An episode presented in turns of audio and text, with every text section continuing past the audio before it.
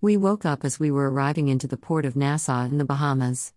A lovely day was forecast, around 28C and sunny, and so it was. We had breakfast upstairs, watching the ship dock in the cruise port in the center of town. There were three other ships in at the same time. We got off and walked into town and had a look around. It is quite picturesque, wooden houses painted in pastels and also bright colors, remnants of Britain driving on the left, British churches, cricket greens, red post boxes. It got hot, so we negotiated with a taxi to take us to Cable Beach, one of the most famous beaches on the island. He took us there and came back for us at 330 for just over $50. The beach is very long, white sand and backed by a fringe of trees. There were a few large hotels too, but the bit we were on was very quiet. Just us, a couple of other people, and some vendors back in the trees. We rented some loungers for the day, $10 each and a couple of umbrellas and pegged out. It was lovely.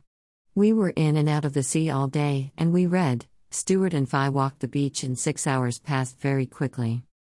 We got back to the cruise port at about 3:30 and witnessed a poor unfortunate running down the dock as his ship disappeared out to sea. Yikes. We got on board safely and went up to the Lido deck had a couple of slices of freshly made pizza beside the pool. We hadn't eaten at the beach. Wash those down with a nice margarita. Then it was still so hot we got in the pool. There is a big movie screen over the pool area, huge, and they were showing a film of the Rolling Stones playing in Havana in 2016 as the country opened up again. It was quite surreal to be standing in the pool watching a film. Came back to the cabin for a cool down before the evening. Tonight was one of the dress to impress nights, so best bib and tucker was on display. Nice dinner. Most of us went with the herb crusted lamb. Portion sizes were okay. I went with the garlic prawns, which were a main option, without their accompaniment, just as a starter, and then the roast lamb. Delicious.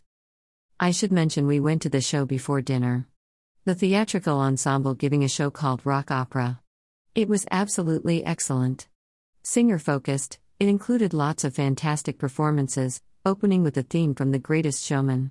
They got a well deserved standing ovation. After dinner, we went to the show lounge where a band called Excite were playing songs of the 70s. Everyone had a massive boogie and it felt really, really good. Really good. Turned in about midnight. Tomorrow we have a sea day, so we'll be pegging out by the pool, no doubt. Unlike Cunard, or even P&O, Princess have a rubbish daytime program. No interesting talks, just things that are actually thinly veiled attempts to flog you something. It must be what Americans want.